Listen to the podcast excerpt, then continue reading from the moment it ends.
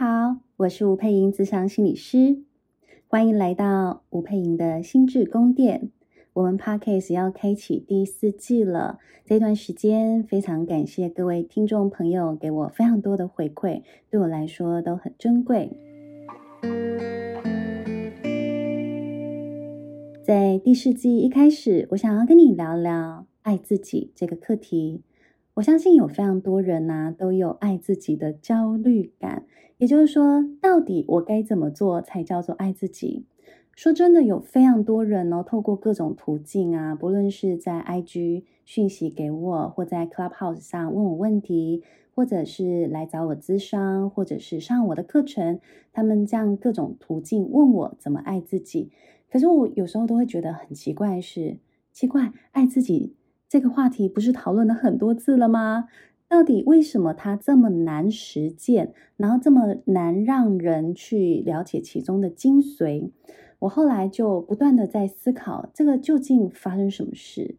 然后后来我就在想，是说，其实有很多人在讨论，可是会不会其实这些问爱自己这些问题的学生们，他们都有自己一些主观的想法？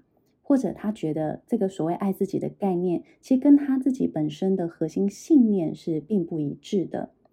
所以我就在想的是，究竟有什么样的方法可以帮助一个人更系统性的了解我怎么去实践爱自己的这样子一个行为？那今天这集 Podcast 我就帮大家整理了一些学术研究的内容来分享给你们。那其实。大部分时候，我在做智商的工作，或我在上课，其实坦白讲，我都有一个呃蛮大的目标哦、你可以说它是抽象的目标，但你其实我觉得它是很很具体的。就是这个目标，大部分我都会把它定调成增进案主的自我悦纳感。好，简单来说，就是在智商或课程当中，逐步的增加对自己的喜欢和接纳的感受。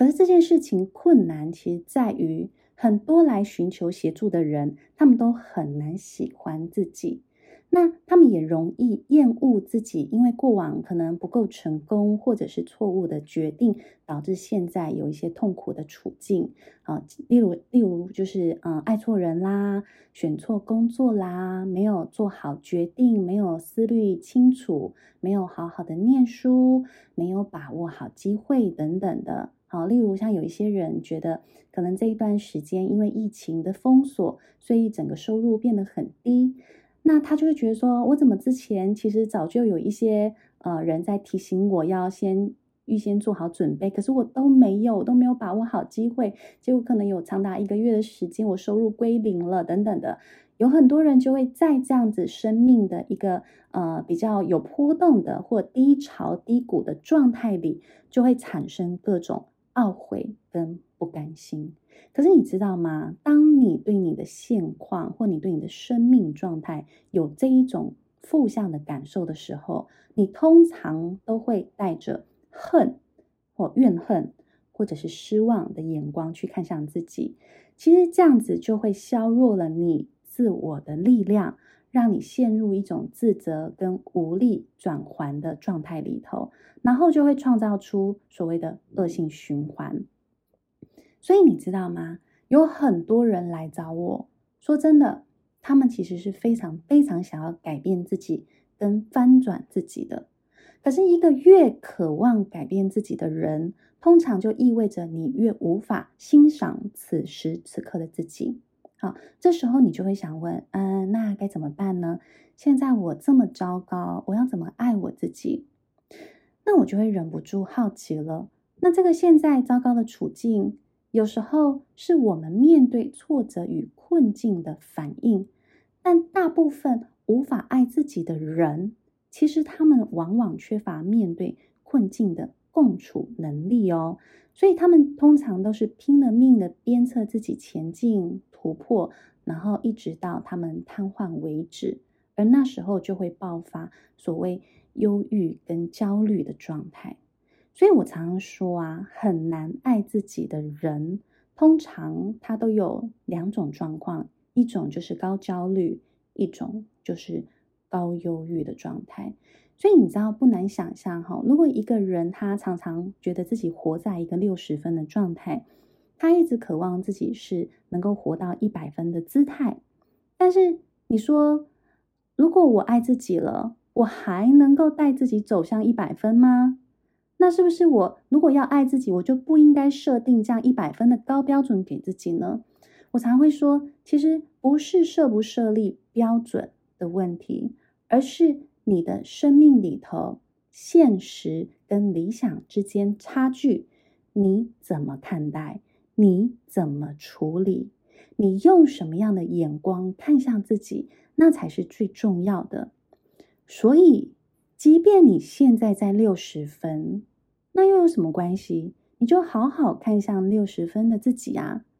看向六十分的自己之后，怎么样？六十到一百分，请问这个差距，你怎么帮自己建构起那个往上前进的梯子？那才是重要的。可是你知道，无法爱自己的人，他会是怎么样？他会是看向六十分的自己，一边辱骂，一边觉得你就糟，你就废，你就烂。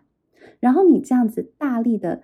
呃，鞭打自己的时候，其实你知道，你可能还是会前进，可是你会负伤前进，你会精疲力竭的前进。好不容易你爬到了八十分，结果你就会发现你再也没有力气前进了，因为你可能整个人都在于那种就是使劲的吃奶的力气，最后你完全没有办法再呃使出一丁点的力量。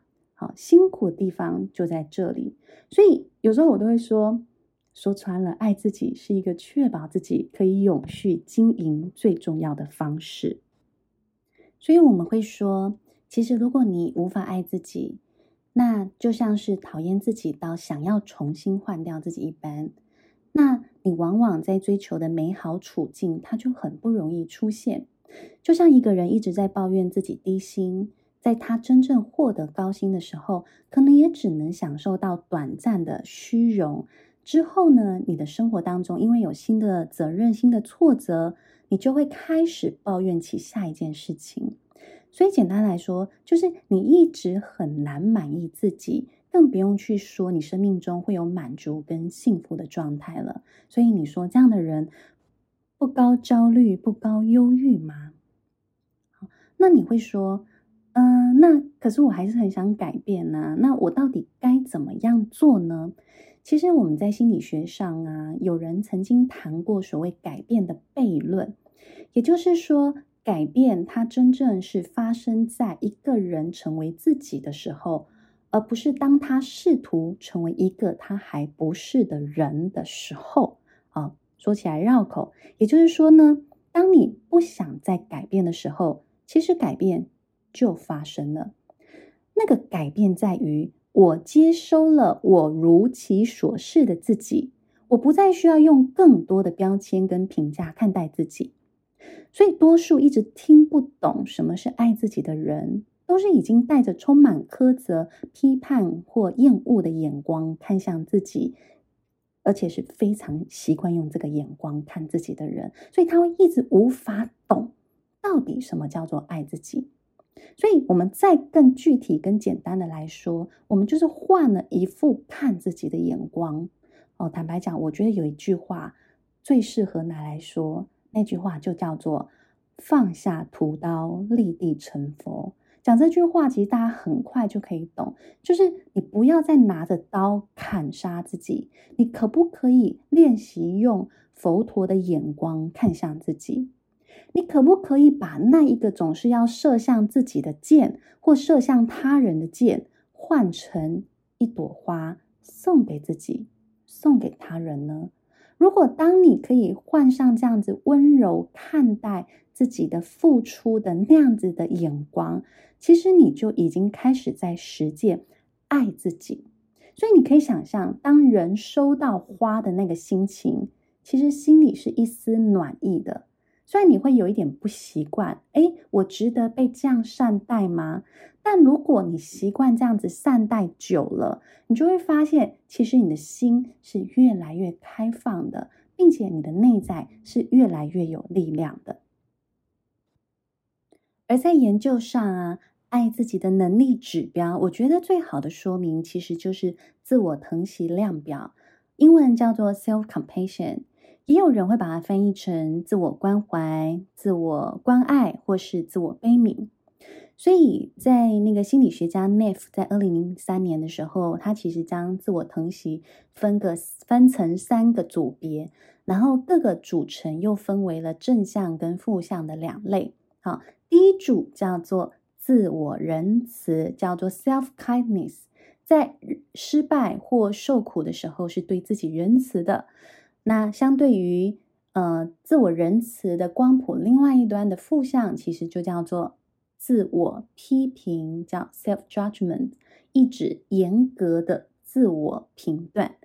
那第二组的光谱叫做呃正向的部分叫做共同苦境，叫做 common humanity。意指自己苦难的经验是人类的共同经验，相对的共同苦境的另外光谱一端是孤立的、独有的经验，叫做 isolation。好，那自我疼惜的第三组概念是正向的部分，叫做正念 （mindfulness），意指平衡的觉察自己的痛苦与感受。那相对于正念，就是。过度认同与沉浸在自身的苦难跟感受当中，也就是英文是 over identification。所以我接下来呢会念几个题目，让大家可以感受一下所谓这三组哈三组，它个别在正向跟负向的这个概念里头。究竟有什么？其实你们都可以帮自己好好的去检视。其实网络上也查得到自我疼惜的量表哦。但是你可以透过这样子题目的内容去检视你自己的能力。有很多人在这个量表当中，他终于去意识到一件事情是：天哪，我对自己的自我批评程度怎么可以这么高？那我我常常陷入或过度的。沉溺在自己痛苦，甚至放大自己的痛苦感受，究竟又是为何呢？那他就发现哦，原来这全部都是我一个思考跟对待自己的惯性。那我们就来听听这三组的正负向能力分别有什么咯。第一组的正向能力是 self kindness，就是自我仁慈的部分。你可以帮自己评估看看，一分是非常不符合。五分是非常符合，那你有多少分数呢？第一题，情绪不好时，我会更关爱自己。第二题，历经艰难时，我会关心善待自己。第三题，经历困苦时，我会善待自己。第四题，对自己的缺点和不足，我持宽容态度。第五题，我试着去理解和容忍自己性格中自己不喜欢的方面。所以，这个自我仁慈，你总共拿到了多少分呢？有没有看到？其实它都在说明的是，当我状况不好的时候，我有没有好好宽容、温暖的对待自己呢？好，第一组的负向能力呢，叫做自我批评。那一样一到五分，帮自己评比一下哦。好，第一题是对自己的缺点和不足，我持不满和批判的态度。第二题，处境艰难时，我容易苛求自己。第三题，我不能容忍自己性格中那些自己不喜欢的方面。第四题，当我意识到自身的缺点时，会变得情绪低落。第五题，经历困苦时，我对自己有点冷酷无情。有没有发现这些题目跟能力的内涵都在说明的是，我对自己其实是很苛求的，好像什么都是可以批评的哦，好像你不满意，你就会很严酷的指正自己。好，我们再来到呃 self compassion 第二组能力哈，第二组的正向能力叫做共同苦境 common humanity，其实意味就是。你能不能去体会，在大部分人生历程，或你跟他人之间，其实都有一些相同的状态。好，那我们来看看题项是什么。第一题，遇到困难时，我把困难看成是生活的一部分，是每个人都会经历的。第二题，当我感到不走运的时候，我经常劝勉自己，其实很多人也正经历霉运。第三题，当我感到自己在某些方面不足时，我尽量提醒自己，大部分人和我一样都不完美。第四题，我尽量把自己的失败看成人生经历中的一个必然的部分。有没有看到？其实它就是在说明的是，我对我自己的人生有没有弹性，或我对生命这个概念有没有够理解。其实我们生命是会上上下下、起起伏伏的。我对于这样的起伏，是不是具备有弹性的认知呢？好，那我们再看 self-compassion 第二组的负向能力，叫做孤立感，英文是 isolation。好，第一道题目是。思及自己的缺点时，我容易觉得越发孤立，与世隔绝。第二题，情绪低落时，我容易觉得很多人可能比我幸福。第三题，当我很努力去争取某样东西时，我觉得其他人得到同样的东西一定会比我轻松些。第四题，在一些对自己重要的事情上失败时，我容易觉得是自己一个人在承受失败，感到。来看一看你自己的孤立感有没有很高呢？其实你知道有非常多人在这一组的分数特别高哦，因为他们常常觉得自己的心情没有人懂。好，例如他自己一直待在六十分的状态里，他随便看向他脸书 IG 的其他人，发现。哇塞，他们的生活都过得好好哦！我这个月都没有收入，可是你看其他人，他们就是在上线上课程呐，他们在嗯、烤面包啦、做料理啦，生活怎么过得这么惬意？只有我一个人在这里受苦。如果你大部分的时间都是这样的感受，那代表你其实缺乏了一个共同苦境的能力。那也有可能是你把你自己封闭在你受苦的世界里头，你并没有真正去看向其他人或感受其他人的生命经验。那如果是这样状态，我通常都会建议是，能不能对自己的生命有更多的宽容？能不能对自己的生命能够有更多的分享跟连结呢？也许你去分享了，你去看到，哎，其实有很多人，他们的生命也是有起伏的经验，而那个时候，你就会发现，其实你并不孤单哦。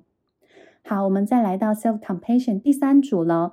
第三组的正向能力是正念。这个正念呢，其实跟那个我们一般来说正念，此时此刻当下的那个状态，并不是完全一样的概念。它比较像是说，当你心情在起伏不定的时候，你能不能帮自己保持在一个稳定的状态里？好，那我们来看看它的题项。第一题是遇到烦心事，我会尽量想办法让自己保持情绪稳定。第二题是当一些令人痛苦的事情发生时，我尽量用平和的心态来对待它。第三题是。在一些对自己重要的事情上失败时，我会尽量全面、客观地认识这些事情。第四题是：当情绪低落时，我试着用好奇与开放的心态去面对它。所以你去看，其实这个正念的概念，它比较像是：当我情绪在低潮的时候，我会帮自己取得一个生命的平衡感，而不会过度陷溺在那个负向情绪当中。所以，相对于正念的另外一个概念，就是第三组的负向能力，它称作过度认同 （over-identification）。这就是有点过度的去放大了自己那个痛苦的感受。那它的题项是什么呢？第一题是情绪低落时，我容易纠结于不顺心的事情。第二题是在一些对自己重要的事情上失败后，我会感到自己缺点很多。第三题是：当某些事使我心烦时，我容易受情绪控制而失去理智。第四题是：当一些痛苦的事情发生时，我容易夸大它的影响。所以你去看，有很多人他们在这个过度认同的分数，呃，会特别的高哦。好，如果你特别高的情况下，你其实也可以去思考说，何以我让自己不断的陷溺在这样痛苦的情绪感受当中？会不会某种时情况是我还是期待有些人来帮我、来救我，或者是我觉得是其他人让我陷入这样子受苦的状态里，让我觉得自己是一个受害者呢？好，从这六组分量表，因为总共三组能力嘛，三组正负向能力，六组分量表当中，你其实可以看，帮自己看一看你的平均分数哪一个最高。其实就知道你是否擅长爱自己，还是你比较容易单溺在自我批评与强烈的负向情绪当中。那这三组能力其实就是光谱的两端。好，你可以有意识的面对生命的挫折跟困境的时候，让自己保持在弹性位移的状态。好的，关于爱自己的概念就跟大家分享到这里了。希望在这一次的呃，概念分享里头，你们可以有更多的理解跟认识。那当然，你也可以把这句话记在心里，把射向自己的箭换成送上一朵花给自己，或者是放下屠刀立地成佛。啊，不再对自己砍砍杀杀，而是用佛陀的眼光看向自己，那其实就是一种爱自己的实践了。相信在爱自己的实践过程当中，我相信还是会有一些波折啦。你可能会觉得，嗯，怎么这么奇怪，怎么这么不习惯？哦，那其实它就是一个慢慢训练的过程。你很有可能在遇到挫折的时候，第一个反应还是骂自己，说啊，你就是太弱了，太笨了，等等的。好，那可是你可能第二个自我疼惜的声音或自我仁慈的声音就会跑出来说，哦，也是。我觉得你已经花了很多心思在里头了，也许还是有一些我们忽略掉、不注意到的地方。那没关系，我们一步一步陪着自己，好好的往前走吧。好，你知道，当你能够自我关爱的时候，你就会发现，虽然有挫折，但是你的情绪很快的就平稳，你的力量很快的就恢复了，而最后你就会发现，你。跟你自己身边的人都能够逐渐的越来越欣欣向荣喽，祝福大家，也希望大家持续的收听。如果你对我们这一次的内容感兴趣的话，都欢迎大家收听跟订阅吴佩莹的心智宫殿，也欢迎把它分享给更多你身边合适的朋友。那如果你希望有更多进一步的学习，都欢迎到爱心理的线上学校去搜寻“成年焦虑”，十八堂课摆脱积习难改的不安全感，或者是另外一堂课“永远不够好”，如何摆脱补破洞的自卑人生。这两门课都对于如何爱自己有很好的说明。谢谢大家的收听，我们下次见，拜拜。